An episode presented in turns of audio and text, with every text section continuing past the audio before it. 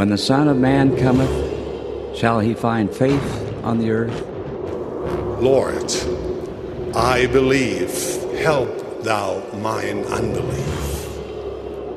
May our testimonies be as deep and as strong as that of Jacob, who, when confronted by one who sought to destroy his faith, declared, I could not be shaken.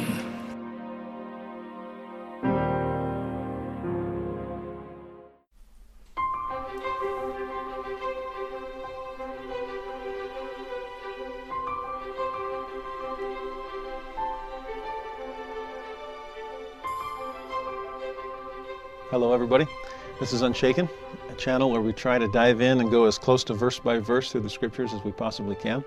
I'm Jared Halverson, your host, and I am grateful, relieved, and frankly, a bit surprised that you keep coming back for more. I've had more first dates than second dates in my life. And so when people come and want to keep studying scripture together, I'm thrilled. So, welcome aboard. I did want to remind everybody that there is a podcast version of this. Now, admittedly, it's just the audio files of these videos. And so, if you're new to the podcast, I apologize we don't have some fancy intro or outro or anything like that. But this is a one man show, so doing the best that I can.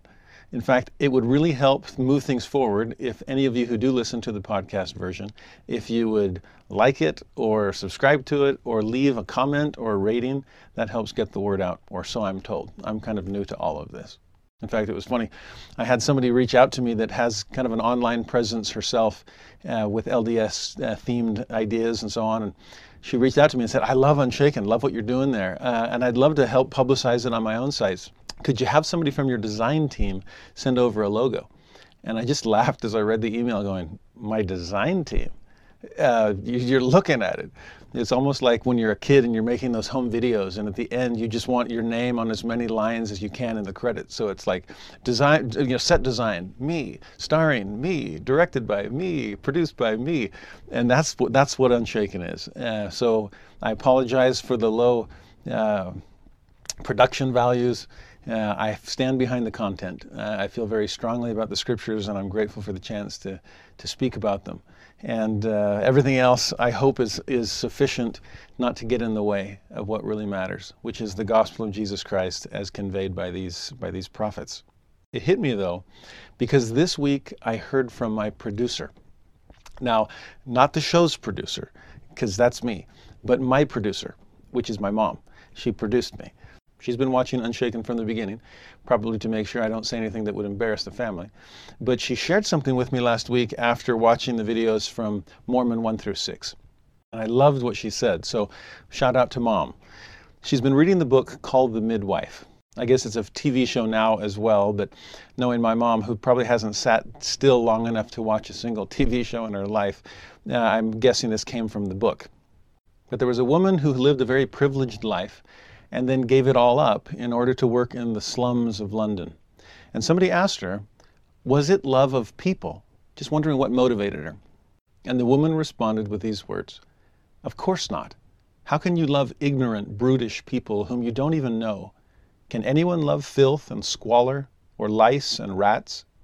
Who can love aching weariness and carry on working in spite of it? One cannot love these things. One can only love God, and through His grace, come to love His people.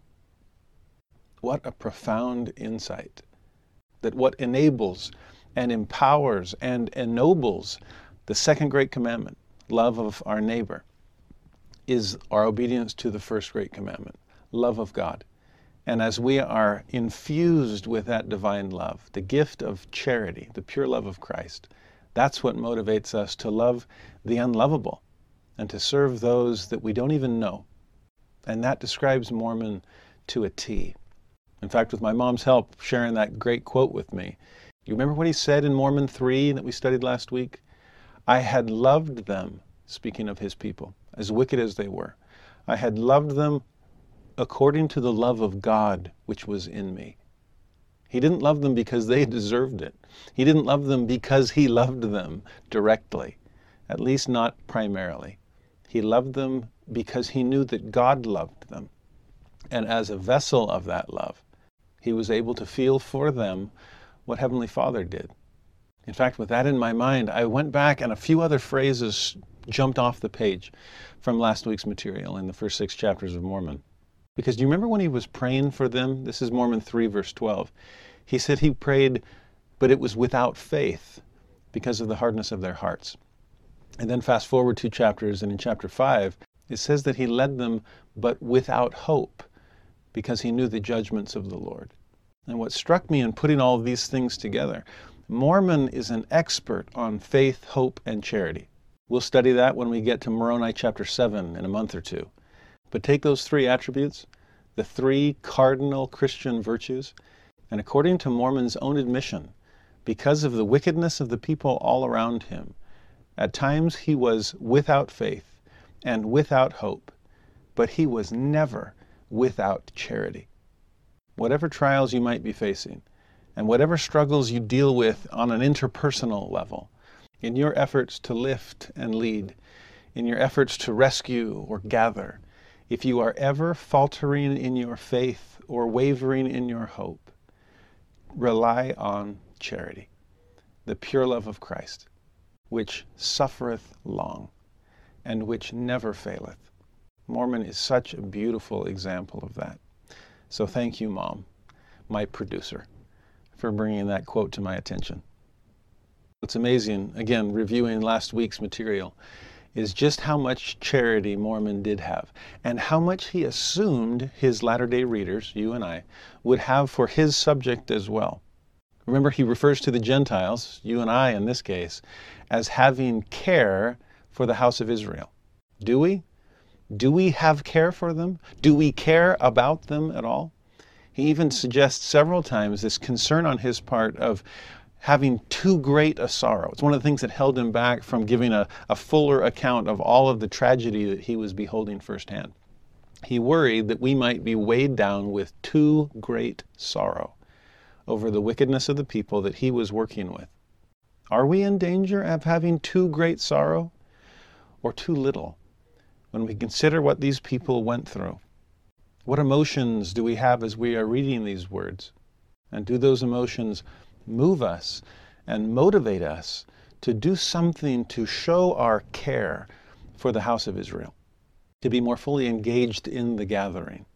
I think we get another sense of that from Mormon's part in Mormon chapter 7, which are his final words addressed to whom? To the people he cared for and the people we are supposed to care for. And ironically, it wasn't his own people, because by now they were gone. It was his enemies. It was the Lamanites.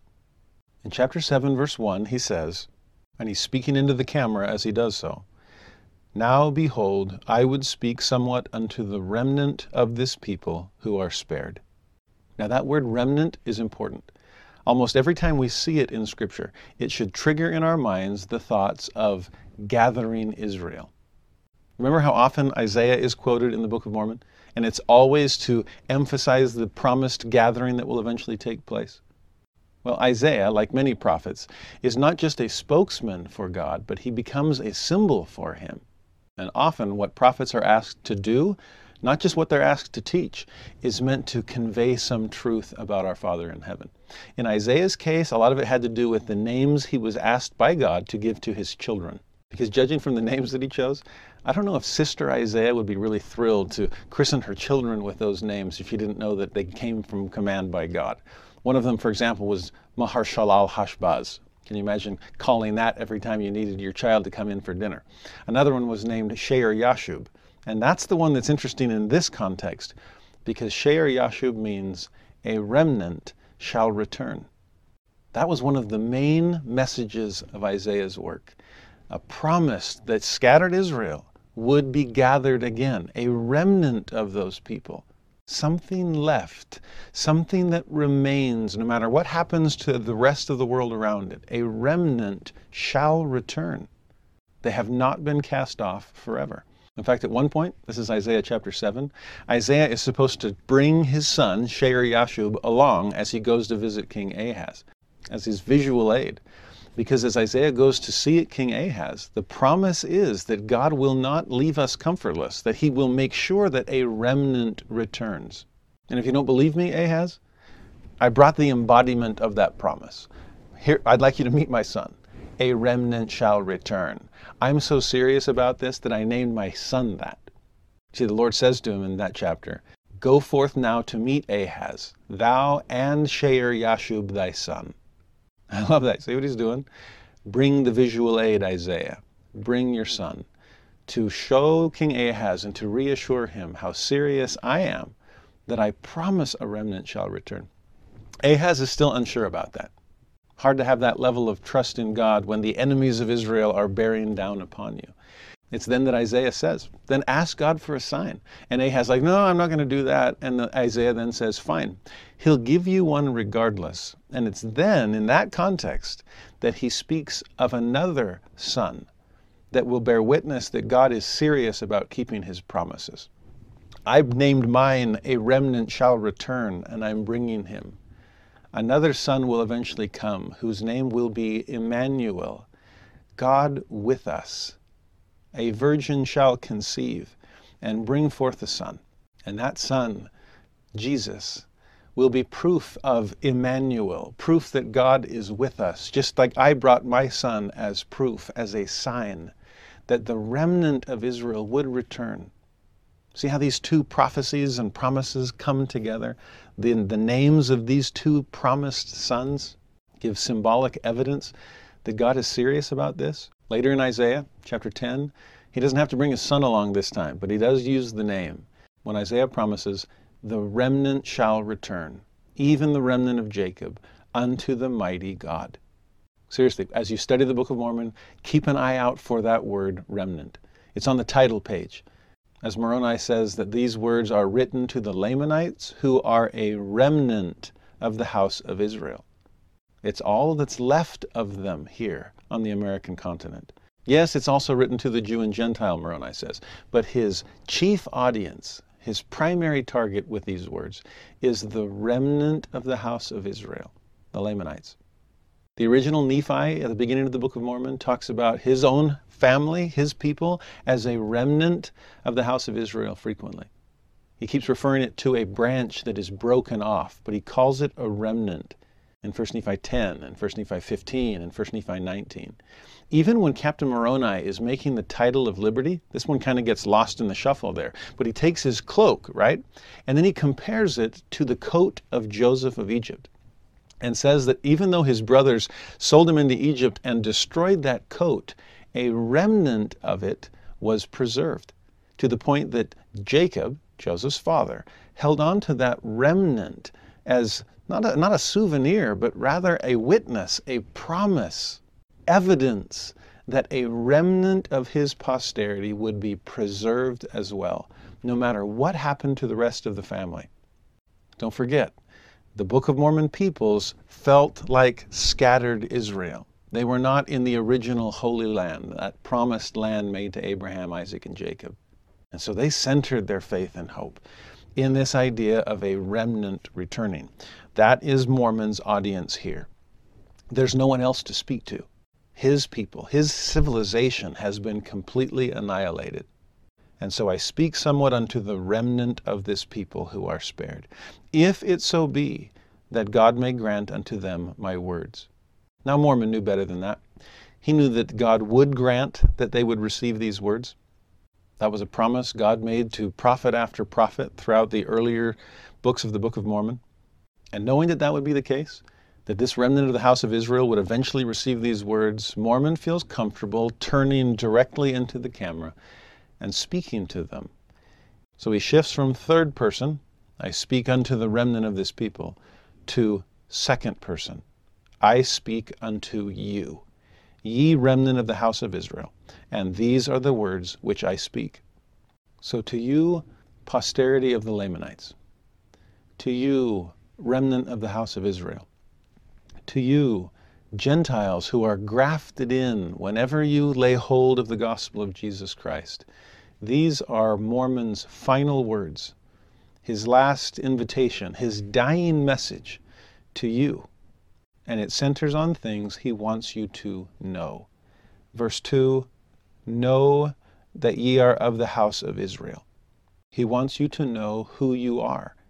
Verse 3 Know that ye must come unto repentance, or ye cannot be saved. He wants you to know what you must do. Verse 4 Know that ye must lay down your weapons of war, and delight no more in the shedding of blood, and take them not again, save it be that God shall command you. He wants you to know what you must repent of. See Mormon's message so far? So quick, just punctuating this message. These are things you have to understand. You need to know who you are covenant people. You need to know what to do. Repent. You need to know what to repent of. Of fighting God, of keeping your dukes up. Remember, Mormon already said the Spirit ceases to strive with man. Eventually, he'll stop fighting. Please stop fighting him first. And please stop fighting one another. Bury your weapons of war, the weapons of your rebellion, deep in the earth, just like the anti Nephi Lehis. I have a son, great kid, that sometimes when there needs to be some, some discipline in the family, he'll feel like I've become his enemy. And there are times where he, he really does want to fight. Thankfully, he's nonviolent. But in terms of just arguing, and I don't want to have to do this, just your basic teenager, I was similar, I'm sure. Ask my producer. But what's interesting with him is often I would just have to say to him, son, I'm not fighting. My dukes are down. I'm on your team. I know it doesn't feel like that all the time, but please know that I love you and I want the best for you and I'm on your side. There's no need to fight me on this. I get a sense from a loving Father in heaven saying to these who spent their lives in war, nobody knows that better than Mormon, who has just succumbed to their weapons of war, whose own armies have been annihilated by those who delight in the shedding of blood. And he's pleading with them of all the things you need to repent of, it's your enmity, it's your opposition, it's your unwillingness to have a softened heart to the point you're willing to put your dukes down and lay down your weapons of war. As King Benjamin would say, just yield, just submit. Let the Spirit have free rein in your life. He continues in verse 5 with what he wants his audience to know. Here it's what he wants them to learn. Know ye that ye must come to the knowledge of your fathers, but not just in some kind of vague family history lesson. It's a knowledge of where you come from in pursuit of a knowledge of what you need to do as a result. It's very similar to what he says in verse 2, 3, 4. You got to know who you are, house of Israel, so you'll know what to do. Repent of your sins. Similarly here. Know who you are, come to a knowledge of your fathers, so that you'll know what to do. Repent of all your sins and iniquities. That's the message that was given to your fathers by the prophets for centuries. And it's all made possible because of the Savior. Believe in Jesus Christ, he therefore continues. And what do you need to believe about him? That he is the Son of God, that he was slain by the Jews, and by the power of the Father he hath risen again whereby he hath gained the victory over the grave, and also in him is the sting of death swallowed up. Powerful phrase coming from someone who understood the sting of death in ways that few people who have ever lived have come to understand. In verse 6, Jesus bringeth to pass the resurrection of the dead, whereby man must be raised to stand before his judgment seat. See what he wants them to know about Jesus? His divinity, his atonement, his crucifixion and resurrection, and resurrection not just to the good news that we'll all live again, but to the potentially scary news that we'll live again to face God. This is what Amulek taught back in Alma 11. This is what Alma, his old mission companion, taught later to his sons in Alma, what, 40 and 41. That resurrection is inseparable from judgment, that those two come together as Christ unconditionally overcomes the fall and brings life back to those who die because of Adam and Eve's transgression and brings them all back into the presence of God, overcoming physical death, the separation of body and spirit, and overcoming spiritual death, the first time, overcoming the separation between God and humanity. This is the plan of salvation. This is what it's all about. And Mormon wants his audience to understand that. He explains it more in verse 7.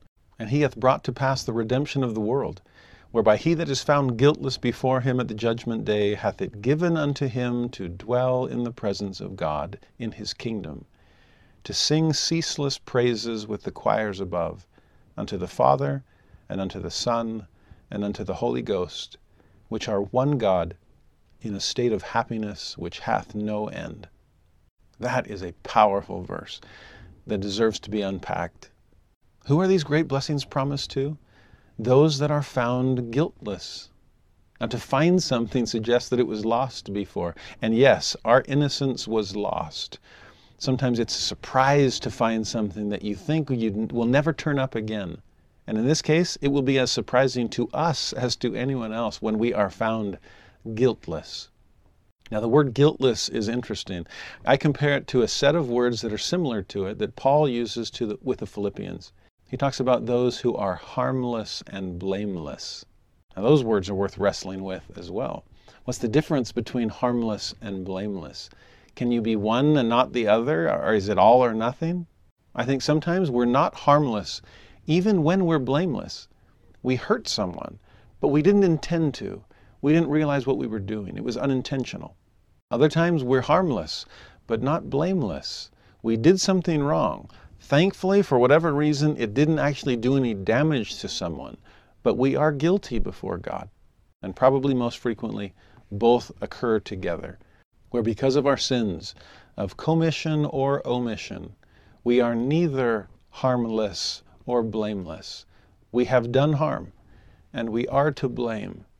And because of our fallen natures, because of our mere humanity, it's unavoidable. And yet, even when we are not fully harmless or blameless, because of the redemption that Jesus brings into the world, we can yet be found guiltless because Jesus has assumed that guilt himself. He's taken upon himself our sins and our stains. His atonement provides the grace that makes up for the mistakes that we have made in terms of what they have done to harm other people and to bring the blame for that upon ourselves. In the face of all that I have done that has made me neither harmless nor blameless, I am grateful that I can still be found guiltless before God at the judgment day. But that is a gift, a gift of grace, not something I've earned because of my works. Did you catch how he said it in the next phrase? It is given unto him to dwell in the presence of God. It is not by right, not something God owes us, not something we've earned or deserve, but it is something that is given to us by the giver of every good gift. And what is that gift?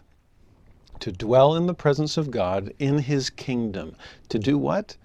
Among other things, to sing ceaseless praises with the choirs above. I love that this battle hardened veteran, this grizzled commander in chief that for 60 years has led his people against the enemy just wants to sing. He wants to join the choir and sing ceaseless praises to God, to the Father, to the Son, to the Holy Ghost, who may be separate in terms of personage, but are truly one in every other meaningful aspect of that word. One in purpose, one in spirit, one in forgiveness, one in love, one in grace, one in their desire and their efforts to bring to pass their collective work and glory, which is to bring us home, to welcome us into the choir.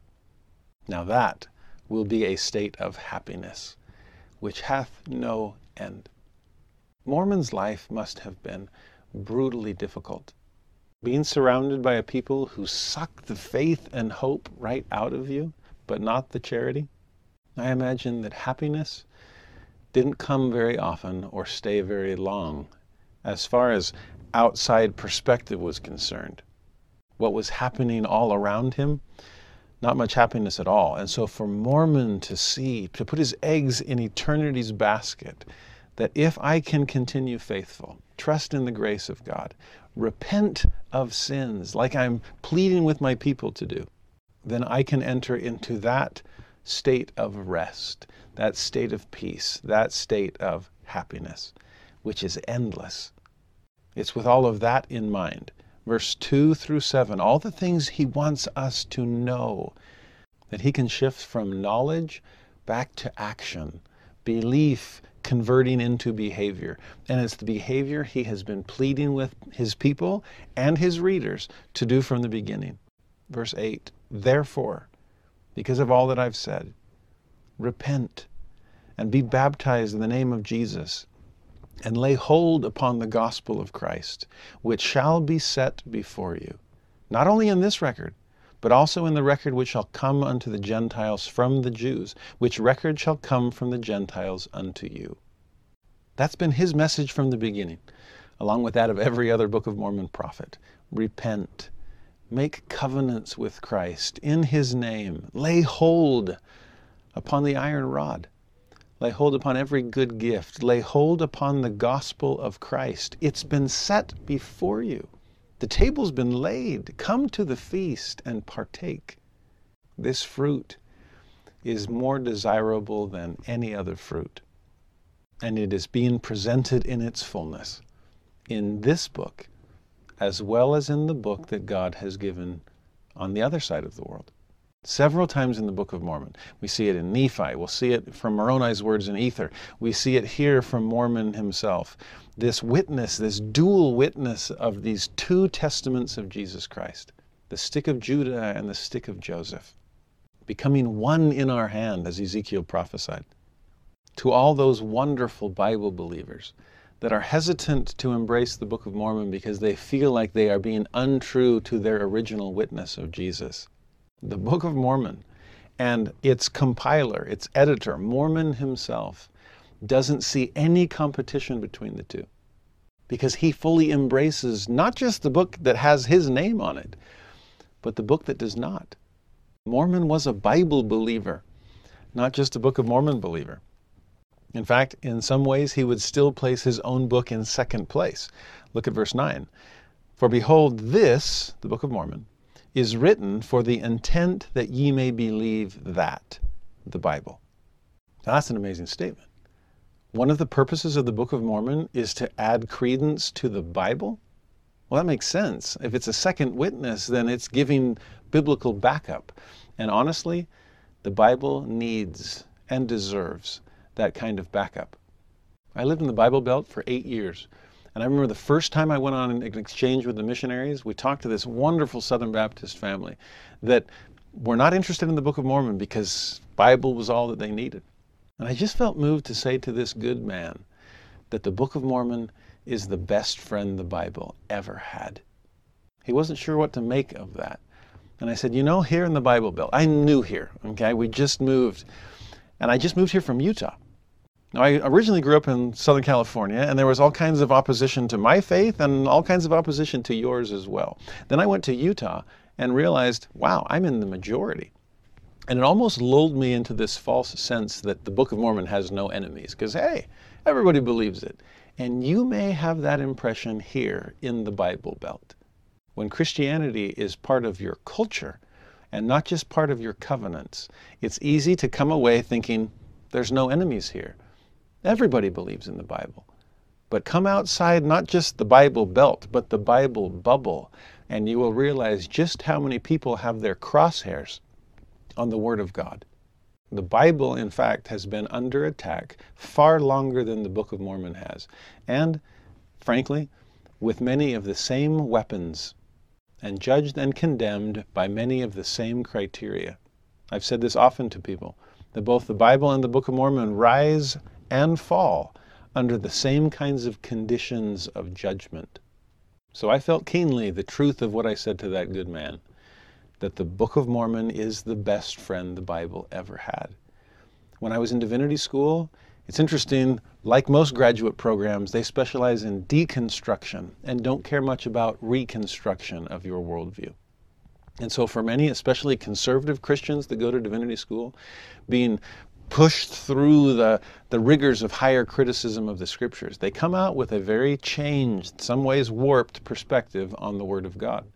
Remember in one class, it was a, a homiletics class, the, the theology that goes into preaching. And a fellow classmate of mine, a wonderful Nazarene minister in training, near the end of the semester said to me, Jared, I just wanted to thank you for helping to restore my faith in the Bible. And I remember thinking, what alternate universe am I living in? That a Protestant minister in training is thanking a Latter day Saint for restoring her faith in the Bible? What's going on here? And she said, You know, when I came to divinity school, I had such faith in the Bible, such a belief in it, a love for it. It's what propelled me here. The Bible had spoken to my soul all growing up, and I just wanted to be able to teach its power within my church, in some congregation somewhere. And then I came, and my faith in Scripture took a hit as we spent so much time trying to take it all apart and not doing as much to put it back together. But you, you love the Bible. All semester long, we've been studying passages to try to f- unlock theology that we can preach from the pulpit. And every time you talk about the Bible, I can tell how much you love it and how much you believe in its truth and its message. I don't know a lot about Mormonism and whatever you guys believe, but I am grateful for your love of the Bible. Now, I imagine she didn't want to hear this, but why did I still believe in the Bible? Because I believed in the Book of Mormon. And the Book of Mormon is biblical backup from the same source. This was given that we might believe that. And in a secularized world that is sapping the spiritual strength out of so many Bible believers, our second witness of Jesus Christ can shore up people's faith in the first witness of Jesus Christ. And just like the Book of Mormon fortifies the Bible, the Bible fortifies the Book of Mormon as well. These two books of Scripture are mutually reinforcing as Mormon continues, if ye believe that, the Bible, ye will believe this also, Book of Mormon. They are both part of the one great whole.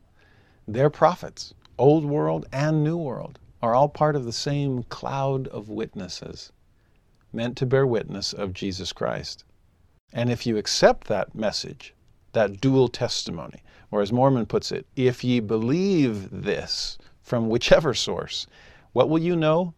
I keep telling you over and over and over through these verses what I want you to know. Well, what will you know if you study the Word of God? Ye will know concerning your fathers, and also the marvelous works which were wrought by the power of God among them. Again, it's not just a family history lesson, it's a divine history lesson. It's not just your fathers you need to come to know, it is the Father and the Son and the Spirit that you will come to know through these words. Verse 10 Mormon then concludes his message to this audience And ye will also know that ye are a remnant. There's that word again. The branch broken off, the undecayed piece of material on the coat of many colors. You are a remnant of the seed of Jacob. Therefore, ye are numbered among the people of the first covenant you who feel like you're last, you're actually first. God's covenant people, heirs of the promises of God. And as a result, if it so be that ye believe in Christ and are baptized, first with water, then with fire and with the Holy Ghost, following the example of our Savior, according to that which he hath commanded us, it shall be well with you in the day of judgment. Amen. That's what Mormon has been after from the beginning. Trying to help people win the real war, the one with eternal consequences. Remember, we saw that so beautifully last week in the, in the chapters that precede this. They win a battle, a physical one, and still he laments over the calamity that they are facing because of their wickedness. And this incredible man, one of the final witnesses to see the judgment of God passed to the condemnation of his people, is trying to prepare people for the ultimate day of judgment in hopes that it will be well with us. Because we believe in Christ, there's faith. Because we've repented of our sins, as he's encouraged us to do several times in this chapter. Because we've made covenants with God, having been baptized with water and with fire. There's the Holy Ghost and then we endure to the end, following the example of the Savior. This is the gospel of Christ. This is the doctrine of Jesus. It's how Nephi the first ends his message. It's how Mormon, the final, ends his. These are the bookends of the Book of Mormon. It could have ended right there if Moroni had not picked up the baton and given us a little bit more. And if it had ended there, from start to finish, here is the doctrine of Christ. This is how we get home. Now, as powerful an ending as that is, to give Mormon the final word in the Book of Mormon, I am grateful that his son Moroni outlived his father just long enough to finish his father's work and proceed to perform a little bit of his own. As chapter 8 begins, there still seems to be a sense on Moroni's part that this is his father's work and he's just here to complete it. He doesn't yet know how long he'll outlive his father to be able to perform an incredible ministry and share messages of his own. So in chapter 8, verse 1, Behold, I, Moroni, do finish the record of my father, Mormon. He does nothing here to introduce himself, as if he didn't think his own identity or his own mission mattered much, if there would be any mission to speak of. So I'm just going to put this down as quickly as I can. I, Moroni, do finish the record of my father, Mormon. Behold, I have but few things to write, which things I have been commanded by my father. So he doesn't intend to write much. It's not his own message, not his own words. I'm just trying to complete my father's work. Verse 2 Now it came to pass that after the great and tremendous battle at Cumorah, behold, the Nephites who had escaped into the country southward, and Dad had mentioned them briefly in passing. Moroni now gives us the end of their story. They were hunted by the Lamanites until they were all destroyed. We talk about fight or flight. Well, in the battles with the adversary, at the end of the day, there is no flight. There is only fight. And it's a fight we must win. Those Nephites who simply tried to flee to the south, they were destroyed as well. In verse 3 and 4, Moroni then talks a little bit about what's happened with his father and what's happening to him, but you get a sense of where his real priorities lay. Verse 3 My father also was killed by them, and I even remain alone to write the sad tale of the destruction of my people. But behold, they are gone, and I fulfill the commandment of my father, and whether they will slay me, I know not. Therefore I will write and hide up the records in the earth, and whither I go, it mattereth not. You get a sense of Moroni's priorities there? In verse 3, Moroni's own survival doesn't matter to him. All that matters is fulfilling the commandments of his father. In verse 4, Moroni's future, what he's going to do, where he's going to go, that doesn't matter to him either. All that matters to him is the records that he will write and hide up. It's the message, not the messenger, that matters. Moroni fully understands that. So did his father. Verse 5 My father hath made this record, and he hath written the intent thereof often in these chapters you get a sense of Moroni like, I can't write it all. I don't have the ore, I don't have the time. I don't know how long I'm going to survive. You, you just read it. Dad already wrote it down. You know what it's for. Verse 5 continues, and he almost sends Moroni at an all time low. He says, Dad's done his work. You get the idea. He says, Behold, I would write it also. I would add my own second witness, if I had room upon the plates. But I have not, and ore I have none. For I am alone. My father hath been slain in battle. All my kinsfolk, and I have not friends nor whither to go. And how long the Lord will suffer that I may live, I know not. You get a sense of what Moroni is going through? Talk about the personification of what President Hinckley used to say about the loneliness of leadership. I don't think anyone in Nephite history felt it as keenly as Moroni did. No ore, to add to the plates. No father, no family, no friends, and as far as he knew, no future. It was all writing on the past, at least the record of the past, that he would give his life to preserve. Verse 6, he says that 400 years have passed away since the coming of our Lord and Savior, which is one of the less remembered prophecies of Samuel the Lamanite. We focus so much on his prophecy of the birth of Jesus and the death of Jesus. But remember, Samuel did prophesy that 400 years after the coming of Christ, the Nephite civilization would come crashing down to its own annihilation. Moroni is living through that.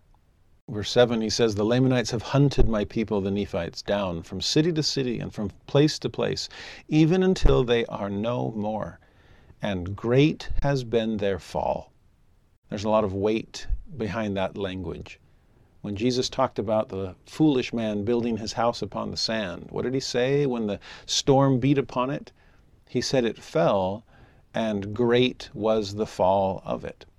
When Nephi sees in vision this explanation of the great and spacious building, he sees that it fell, and the fall thereof was exceedingly great. Later, Nephi tries to explain what the great and abominable church was all about. And he said, prophesying, that it would tumble to the dust, and great shall be the fall of it. Now, take all three of those examples and tie it back into what Moroni is witnessing, living through. Great has been the fall of his people. Why? Because they built their houses upon the shifting sands of cultural current or the cares of the world, instead of founding it deep on the rock of the Redeemer, the bedrock of the gospel. Why? Because his people gravitated toward the great and spacious building instead of the tree of life. Why? Because his people ended up doing more to build up the great and abominable church than to build up the kingdom of the great and true God. No wonder his people fell, and great was their fall. By the end, they were no different than those other things who greatly fell as well. In fact, he adds this phrase at the end of verse 7 Yea, great and marvelous is the destruction of my people, the Nephites. We're used to seeing that phrase, great and marvelous, in a different context. And yet I think there's beauty in seeing the parallel. Great and marvelous was their destruction, just like there will be a great and marvelous work that will restore them to the knowledge of God. And as Moroni admits in verse 8, Behold, it is the hand of the Lord which hath done it. Now, he's not blaming God here. We saw his own father say, It is by the wicked that the wicked are destroyed. God can simply remove his protective power. But Moroni is wise to see the Lord's hand in all of this, not wondering where is God through all this difficulty, but he sees the hand of God even in this time of trial and adversity. And then he points out this interesting fact Behold also, the Lamanites are at war one with another. The whole face of this land is one continual round of murder and bloodshed, and no one knoweth the end of the war. Now you'd think that with the complete annihilation of the Nephite civilization, that the Lamanites wouldn't have anything else to do. They could settle into a nice, easy retirement, enjoy all their silks and fine twined linens, right? All of these costly apparel, sit back and revel in the pride of the world. But no, it's not so much that they wanted to fight righteousness, though they definitely did. They just wanted to fight. Thomas Paine coined a term in common sense that he called enemyship. And that seems to be the name of the game for them. They were just believers in enemyship. And if I can make enemies out of people, even out of one another, then that gives me something to do. I'm just oppositional. I'm full of enmity. I'm a fighter. I delight in bloodshed and murder. No wonder no one knows the end of the war. That kind of war never ends until the people change their desires. Now, verse 9, Moroni is not interested in talking about them. The land is full of Lamanites and robbers. That's all that he sees. But then in verse 10, there are none that do know the true God, save it be the disciples of Jesus who did tarry in the land. But even they don't seem to come around much anymore. He says the wickedness of the people was so great that the Lord would not suffer them to remain with the people. His father Mormon had said similar things. Moroni then says, And whether they be upon the face of the land, no man knoweth. But behold, my father and I have seen them. They have ministered unto us. For Moroni's sake, I am grateful that that took place. That even when we feel we are completely alone in the world, that's not quite the case. Verse 12, Moroni then says, back to focusing on the record that has been his father's life's work. Whoso receiveth this record, and shall not condemn it because of the imperfections which are in it, the same shall know of greater things than these. Behold, I am Moroni. Were it possible, I would make all things known unto you. You get this sense often from Moroni, actually.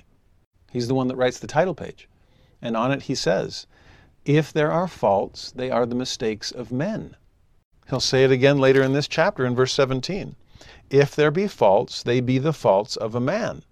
Now, he's not throwing his father's record the, under the bus. He even says in verse 17, Behold, we know no fault. Nevertheless, God knoweth all things. He, again, he's not apologizing for the Book of Mormon here. It's as good as it gets as far as he's concerned. I can't see anything wrong with it, but I'm just a mere mortal. If there are faults, God will recognize those. He knows all things. So be careful if you plan on condemning these things. He warns us of that in verse 17. And again, based on my time in the Bible Belt, this is a shocking admission that the Book of Mormon makes repeatedly that it is not a perfect book. Again, as Mormon says, it can't be because we're not perfect. Only God is. And though the books of Scripture that we have are inspired, truly inspired. That does not require that they be inerrant. I read an interesting book about fundamentalist culture by a former fundamentalist who said that most fundamentalists, and most evangelicals for that matter, picture the Bible descending from heaven like a sacred meteor, as if it there it were lodged in the earth, untouched by human hands, as it came pristinely from the heavens. And that's simply not the case. Again, I say none of this to diminish the power and truthfulness of the Bible. Remember, these things confirm those things, and those things confirm these things. They are both divine witnesses of divine truth. But they did have to be written and recorded and passed down and translated by human beings. And as inspired as those human beings were, it does not deny the fact that divine truth had to pass through human minds and mouths, hands and pens to get onto the page as we see it today. Polish the scriptures as much as you will, and you cannot burnish off the human fingerprints that are there. On the flip side, no amount of anti biblical or anti Book of Mormon attack. And I've spent the last decade or so studying both of those as intensely as I can no amount of anti scriptural attacks can burnish off the fingerprints of God that are all over these sacred records as well.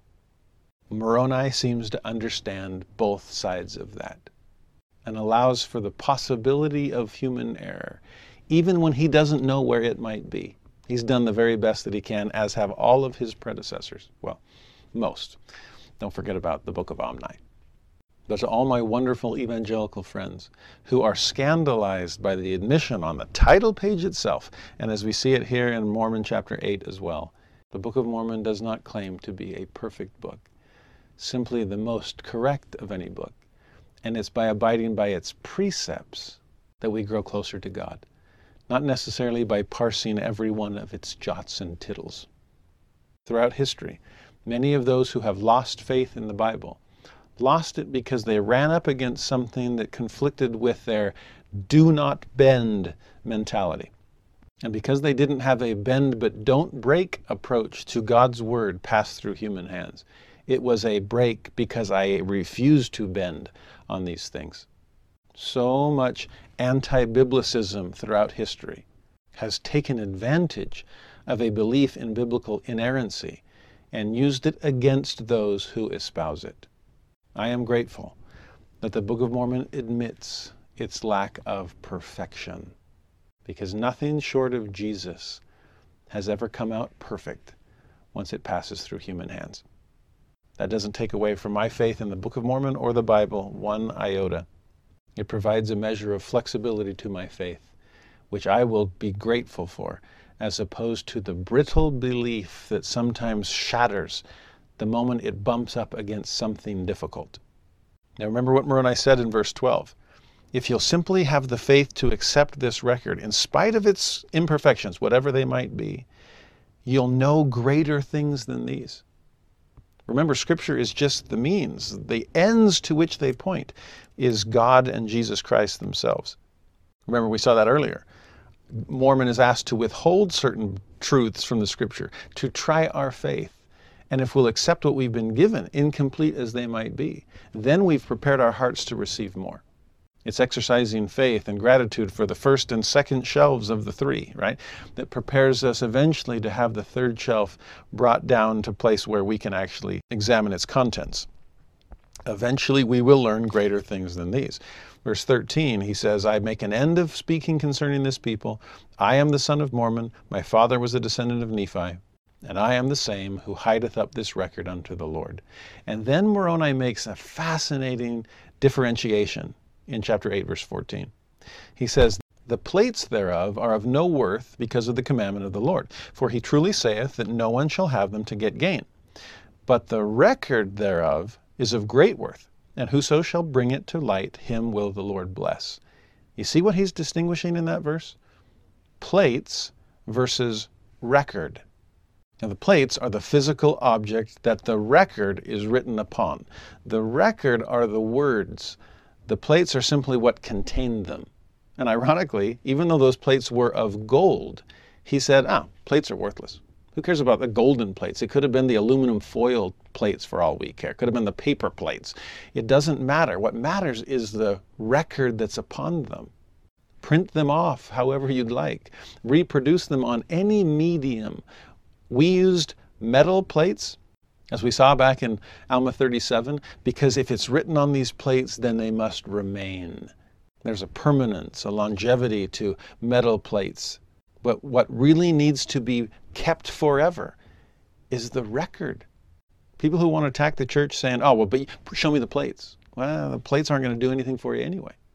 Even Martin Harris learned that. If they don't believe God's word, the record, then seeing the plates themselves, it's not going to do anything. They didn't have faith in the first. And so proof for the second still doesn't add anything to their faith. It was non existent.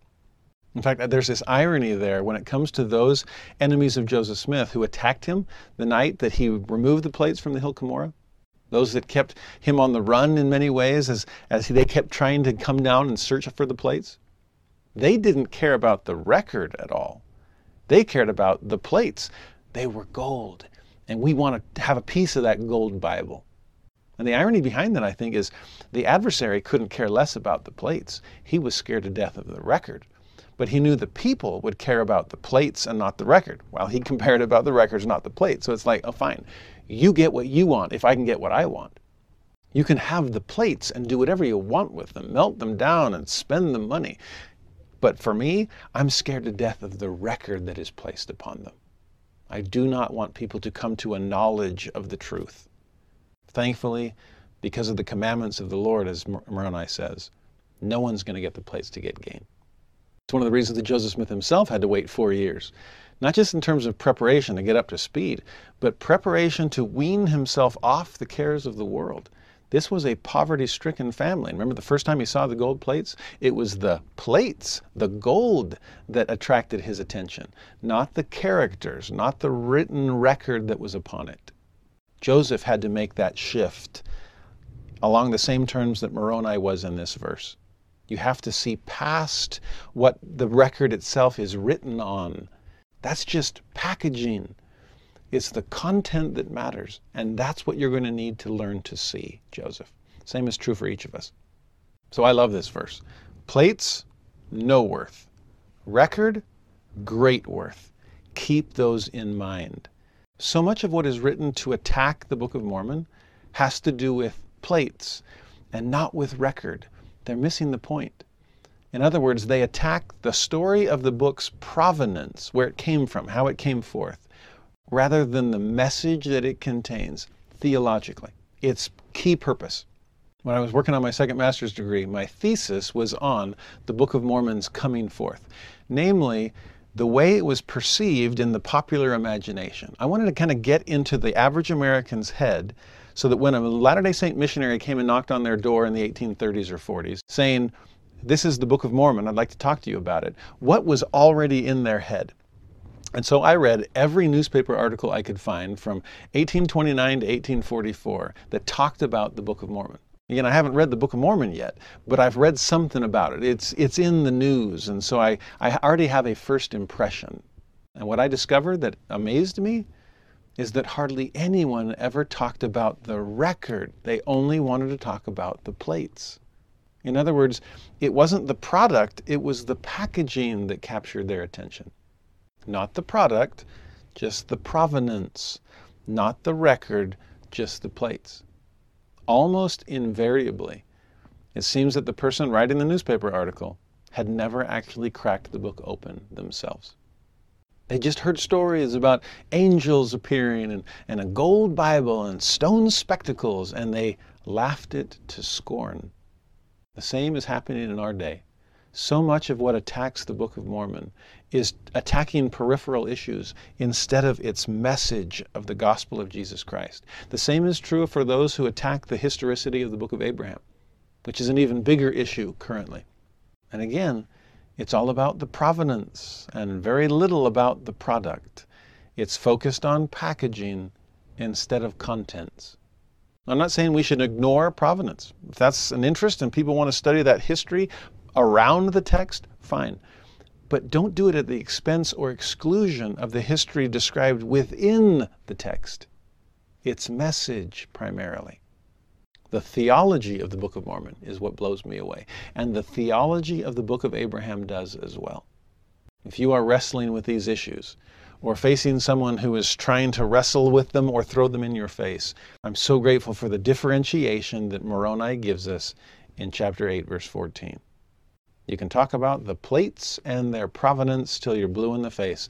That conversation is of no worth compared to the great worth that is found in studying the record itself.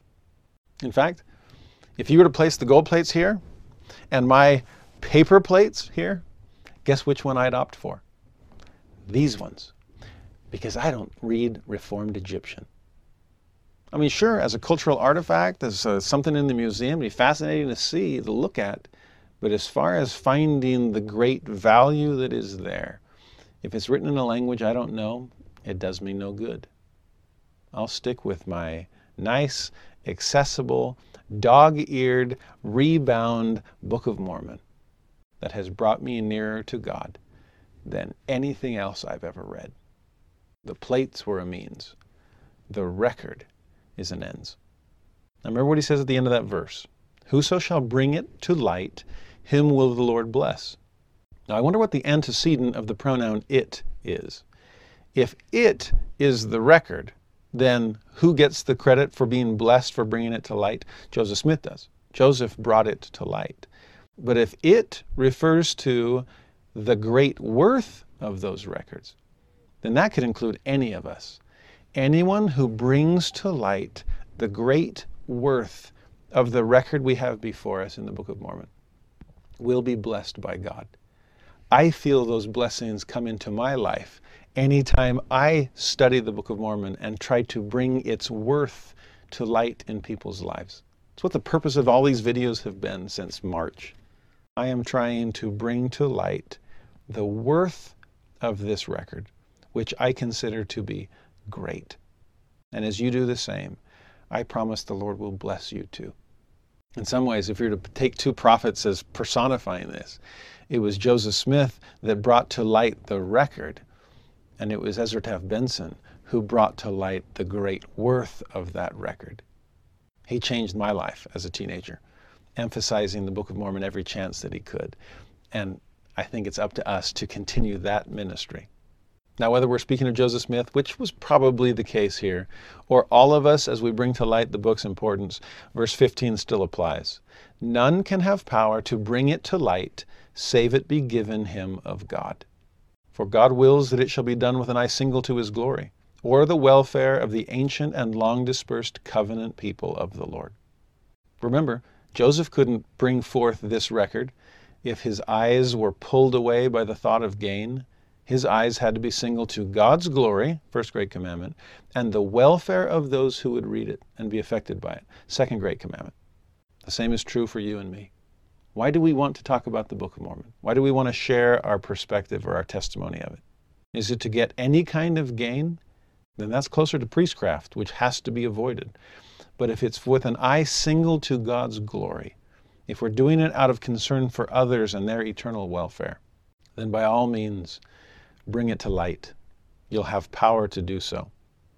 Verse 16 Blessed be he that shall bring this thing to light, for it shall be brought out of darkness unto light, according to the word of God.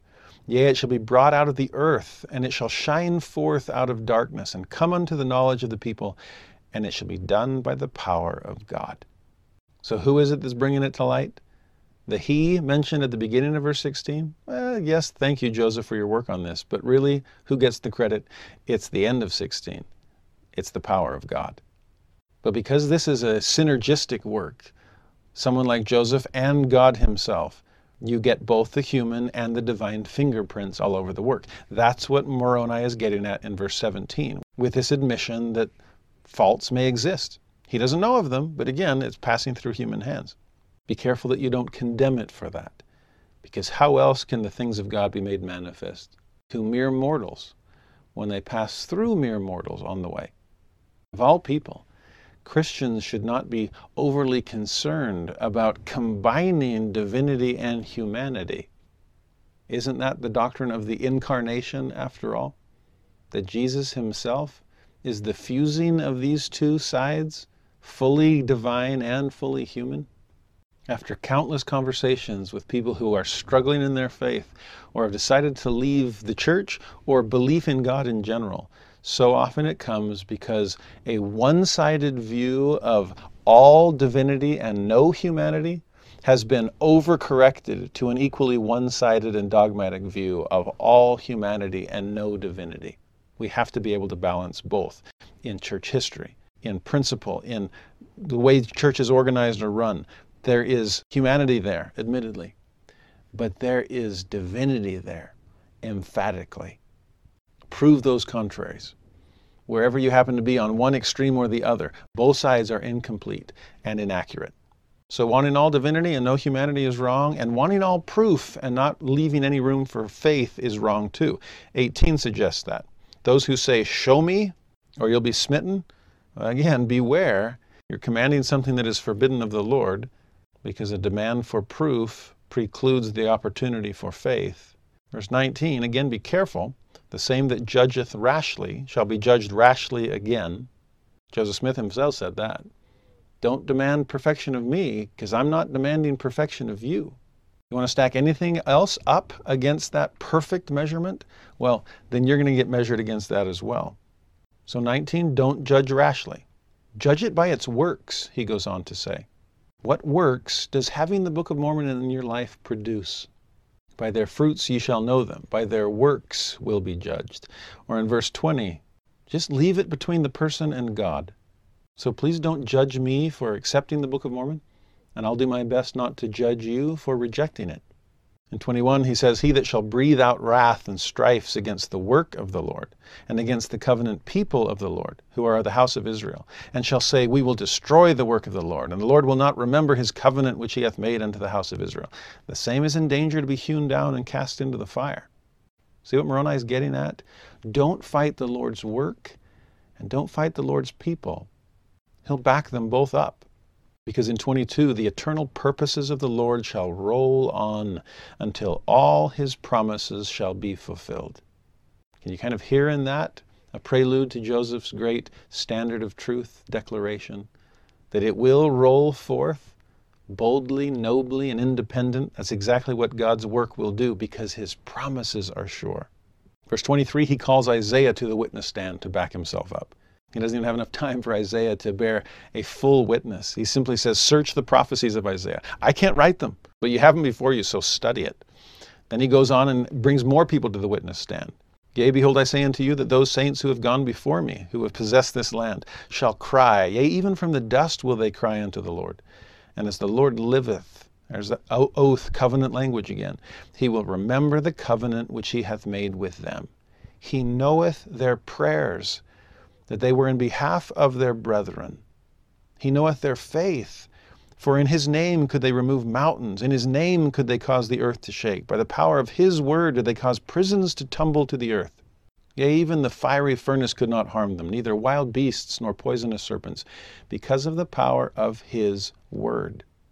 You see all those hises in 24? His name, his name, his word, his word. God is behind all of this. His people knew it. And so they prayed. They were selfless. They had faith. They did great works. They faced great trials. All that in verse 24. And in 25, behold, their prayers were also in behalf of him, that the Lord should suffer to bring these things forth. Oh, I'm sure that gave Joseph Smith great confidence as he translated this record. They prayed for me too. Their mission was riding on the successful completion of mine. No wonder we're all in this together. And if they prayed for Joseph to bring these things forth, and I'm sure they prayed for you and me to continue bringing them forth. The importance, the great worth of these things as we share our testimonies with others. I hope we all get that sense. What would they have been praying about? There's that beautiful painting I'm sure we're all familiar with of Moroni kneeling in the snow next to this stone box on the hill Cumorah into which he's about to lay the most important thing in his life, his father's life, his people's life, the record of his civilization. And he's kneeling in prayer. Now, it never says clearly that Moroni prayed before he buried the plates, but wouldn't you? Here it does say clearly that his ancestors did pray for its coming forth. Of course they did. And of course Moroni would. Please don't let our life's work be in vain. Don't let our missions come to no purpose. Do not let us and our words molder in the dust, but like a voice from the dust, please let us speak. That was their prayer. And it was a prayer that God answered. See what Moroni says in 26? No one need say they shall not come, for they surely shall. That's the promise. That's the petition they made and the promise God granted. For the Lord hath spoken it. For out of the earth shall they come. By the hand of the Lord none can stay it. And here he shifts to the timing of this. We saw Jesus do a lot of this back in 3rd Nephi. That the Book of Mormon's coming forth will be the sign to let the world know that the Father's work has commenced, that it's already begun, that gathering is underway. So if the coming forth of the Book of Mormon is the sign of that, well, are there any signs of the coming forth? When will we know when it's about to happen? Well, here Moroni tells us, I'll let you know when the book will come. At least I'll give you the cultural context out of which it will emerge. End of 26, it shall come in a day when it shall be said that miracles are done away, and the book itself will disprove that disbelief. It shall come even as if one should speak from the dead at a time where people no longer believe that the dead will ever find life again. 27 It shall come in a day when the blood of saints shall cry unto the Lord because of secret combinations and the works of darkness. In other words, it will come as backup to those that are facing the wall, facing opposition and persecution. And the book will vindicate them it will give them the courage to face and stand up to those secret combinations, to deny those works of darkness. It will come to give strength to those saints who are willing to shed their blood in defense of the work of God. Remember what John Taylor wrote, whose own blood was spilled on the floor of Carthage, that the coming forth of this book cost the hmm. best blood of the 19th century. Well, just reading this record lets us know it cost a lot more blood than just that century's, and it makes it all worth it. Verse 28 It shall come in a day when the power of God shall be denied. This will be evidence to the contrary, showing that God's power is still fully at work upon the earth. It'll come in a day when the churches become defiled and are lifted up in the pride of their hearts Yea, even in a day when leaders of churches and teachers shall rise in the pride of their hearts, even to the envying of them who belong to their churches. That's a fascinating statement and a wake up call to anyone who is a leader or teacher in our church. If we ever are prone to priestcraft, see, that's the irony of envying those who belong to their churches. I imagine that that must be an occupational hazard for any professional clergy who are doing what they consider the most important work, and then look at the pews being filled with people who are making more, doing less. You see, once pride enters in, how someone who is leading their church, teaching for it, might be prone to that kind of priestcraft. Well, why am I making less than they are when I'm doing such important work? No wonder Jesus constantly told his apostles, not to worry about anything, to go out without purse or scrip, to consider the lilies and behold the birds of the air, to realize that God would provide for them, to be humble and reliant rather than prideful and entitled, to never envy those that you're trying to serve. It makes me all the more grateful for a lay ministry throughout the Church of Jesus Christ of Latter day Saints. No one is immune to pride or envy. But if we are serving more out of love than lucre, more to rejoice in the joy of our brethren, as Alma said to Korihor, when Korihor accused him of doing this for the wrong reason. Those things help keep us where we need to be, serving out of love of God and love of neighbor, not love of the vain things of the world. Verse 29, he continues answering this question When will the Book of Mormon come forth? It shall come in a day when there shall be heard of fires and tempests and vapors of smoke in foreign lands, during a time of natural disasters. Verse 30, it'll come in a day of wars and rumors of wars and earthquakes in diverse places. Get a sense of the signs of the times here? The Book of Mormon will come forth among the signs of the times. It will be one of them, in fact. Verse 31 It shall come in a day when there shall be great pollutions upon the face of the earth. There shall be murders and robbing and lying and deceiving and whoredoms and all manner of abominations. When there shall be many who will say, Do this or do that, it mattereth not, for the Lord will uphold such at the last day. But woe unto such, for they are in the gall of bitterness and in the bonds of iniquity. In other words, the Book of Mormon will come forth in a day of pollution on the outside and abomination on the inside, a day of permissiveness and relativism, to stand up in their face and say, God does have a standard. He does call us to a life of righteousness and repentance. In 32, yea, it shall come in a day when there shall be churches built up that shall say, Come unto me, and for your money you shall be forgiven of your sins. Now, that doesn't have to just be paid indulgences. Don't confine yourself to thinking of the Protestant Reformation and what it was fighting against. Think of any one or any institution, not just churches, because church can be used as a metaphor for any kind of ideology or organization or institution. Beware of any that want to say that money is more important than the message of God, that prioritize gain over godliness, or those who ignore moral inexcusables in favor of social commendables, regardless of how much money we give to other good causes. That is not what brings us the forgiveness of our sins. That only comes through Jesus. Knowing that Moroni was speaking to just this time period, knowing that only it would bring life back to his voice from the dust, he addresses our day and says in 33, O ye wicked and perverse and stiff necked people, why have ye built up churches unto yourselves to get gain? There's selfishness there, self centeredness there, self aggrandizement there.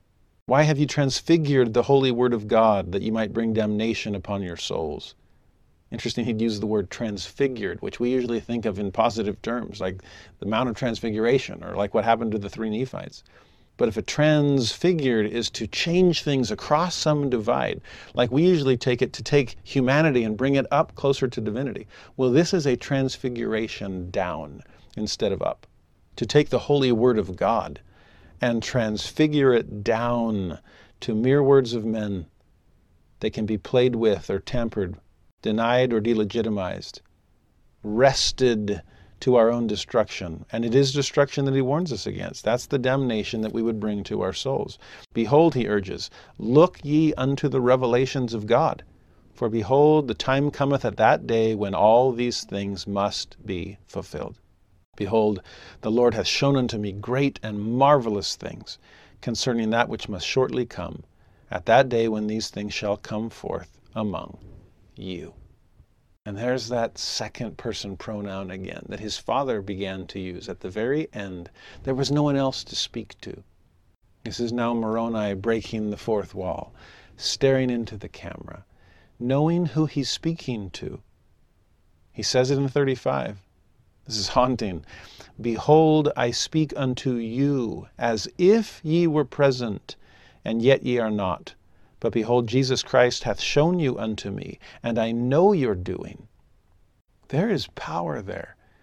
When you finally recognize that you're speaking to someone and you're seeing what they're living and going through, even though they're not physically present. Believe me, over the last six months, I have come to understand in ways I never had before what it's like to speak to people who are not present praying for the sense that you will know and feel that they really are. Here I am sitting in an empty office, staring into a tiny camera lens. I'm horrible at it, honestly. I would so much rather be in a classroom with living students to look into their eyes, hear their comments, feel their spirit, be moved by their needs. And here I am alone. But whenever the Spirit comes to give life to whatever dead teaching I'm often guilty of, it allows me to speak unto you as if you were present, although you are not. It is an odd sensation.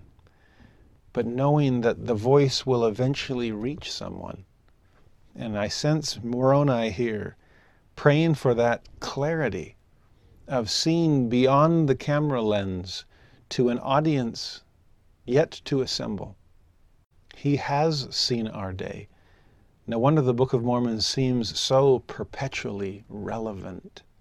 He saw the time it would come forth. He saw our time. He saw that what book he was producing and, and sending forth would come in response to and answer to the world's problems. It is exactly that. And again, speaking to us, staring into the camera, notice what he says to us readers of the Book of Mormon in 36. In some ways, it's easy to read 26 through 34 and think, oh, yes, those problems out there, those professional clergymen guilty of priestcraft, those who deny the miracles of God or want to excuse things in a nod to permissiveness and relativism. Well, this is for us, readers of the Book of Mormon. And he says in 36, I know that ye do walk in the pride of your hearts. Are you starting to squirm a little yet? I am. Guilty is charged.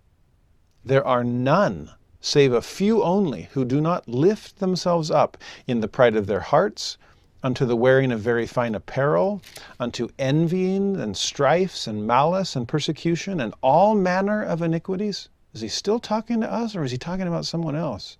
He ends the verse, and your churches, yea, even every one, have become polluted because of the pride of your hearts. Is there, wait, is, is there a footnote somewhere? Is there a JST that excludes the Church of Jesus Christ of Latter day Saints? Please tell me there is. Not that I can find.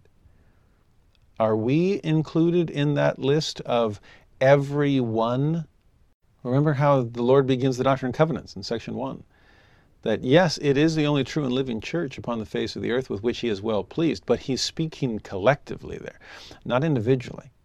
Individually, are we guilty of polluting things somewhat because of the pride of our hearts.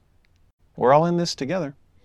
We're the ones giving talks on Sunday. We're the ones leading congregations. We're the ones teaching classes and singing with children and going on activities and outings with young men and young women. What motivates us? What drives us? What diminishes us in terms of our effectiveness? Are we within that mass, or are we one of the few only? What are we up against?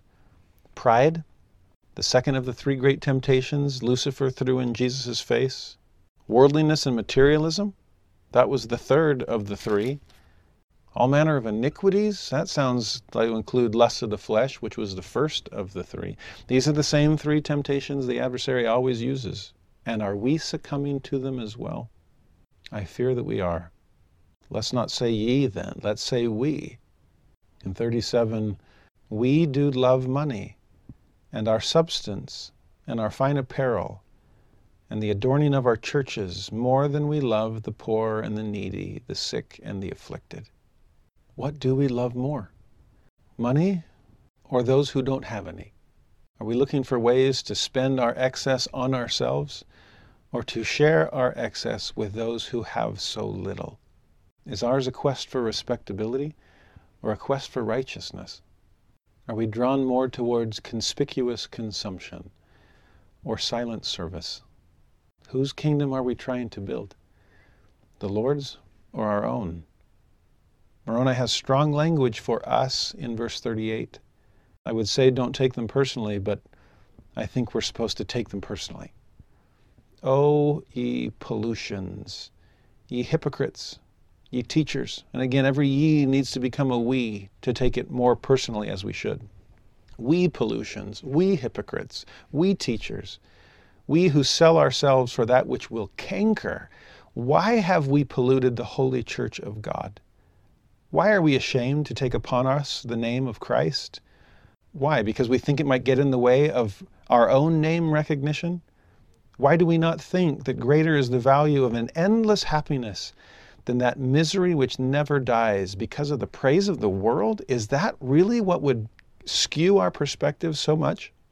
That we would opt for misery over happiness? Short term rather than long term? Worldly praise coming our way? Instead of the divine praise we offer to the one who truly deserves it. Verse 39 Why do we adorn ourselves with that which hath no life? And yet suffer the hungry and the needy and the naked and the sick and the afflicted to pass by us, and we notice them not. I've always loved what the angels say to the women who assemble outside the garden tomb on resurrection morning. Their question is profound. They say, Why seek ye the living among the dead? It's like, why are you at a cemetery? Why are, you at a tomb? To find Jesus. And in their defense, they'd say, well, because his dead body was laid here just a few days ago. But that's the point, the angels would say. He is not dead, for he is risen. He is alive, and you will never find life by searching in dead places. You will never find the kind of life that is meant for us by adorning ourselves with that which hath no life. There's this irony that Moroni wants us to grapple with here. You care more about adorning yourself with lifeless things rather than looking around all around you at those who are about to become lifeless themselves. But they're living, and they deserve the kind of offering you can give to living things. In fact, by so doing, you will find life in its mm-hmm. abundance for yourself. What an irony to ignore the living all around us in pursuit of lifeless things. But are we all guilty of that in some way or another? Are we guilty of staying too connected with social media and not making connections with the living people right around us? Do we prioritize accomplishments over relationships I know I am guilty of that at times. Do we overemphasize the outward at the expense of the inward? Do we seek life in dead places? Verse 40 and 41, he ends this thought Why do you build up your secret abominations to get gain? Interesting that here he takes secret combinations, which is what we're used to saying, which were all about getting gain also. And he finally replaces combinations with what was probably on the Lord's mind all along. Not secret combinations, but secret abominations. Those are the things that get us confused as to where real value is to be found. As a result, we cause that widows should mourn before the Lord and orphans to mourn before the Lord. There's no one else for them to mourn before. We're not in front of them. We don't keep them before our eyes and also the blood of their fathers and their husbands. This is now those who have already passed on, those who have left behind their widowed wives and their orphaned children. And they are crying unto the Lord as well from the ground. Crying for what? For vengeance upon our heads, because we've neglected them. Reminds me of a verse in the Old Testament with such strong language. This is Exodus 21, where the Lord warns people, right after giving them the Ten Commandments, you better never offend a widow or an orphan.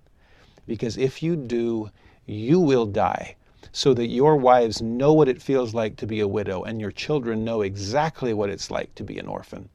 You don't choose empathy right now, then I will force empathy upon you. You don't feel for them, then you will feel like them someday. That is strong wording. But God has strong feelings about this, since He chose to be empathetic in a perfect way. That's what the atonement was for. That's the warning in 41. Behold, the sword of vengeance hangeth over you, the sword that enforces empathy. And the time soon cometh that he avengeth the blood of the saints upon you, for he will not suffer their cries any longer. Do you remember we saw that back in 3 Nephi chapter 8 and 9 and 10? The destruction of the wicked, the sword of vengeance finally falling upon them. Why? To avenge the blood of those that they rejected, persecuted, or even ignored. Those cities were destroyed to hide their wickedness from the eye of God and to respond to the cries of the righteous that were ascending into the ears of God. Brothers and sisters, where are we in all of this? We are Moroni's audience, his direct audience. And he's speaking to us as if we were present. And guess what? Now we are the Book of Mormon has come forth to us in our day. And to borrow from the Book of Esther, the Book of Mormon has come forth for such a time as this.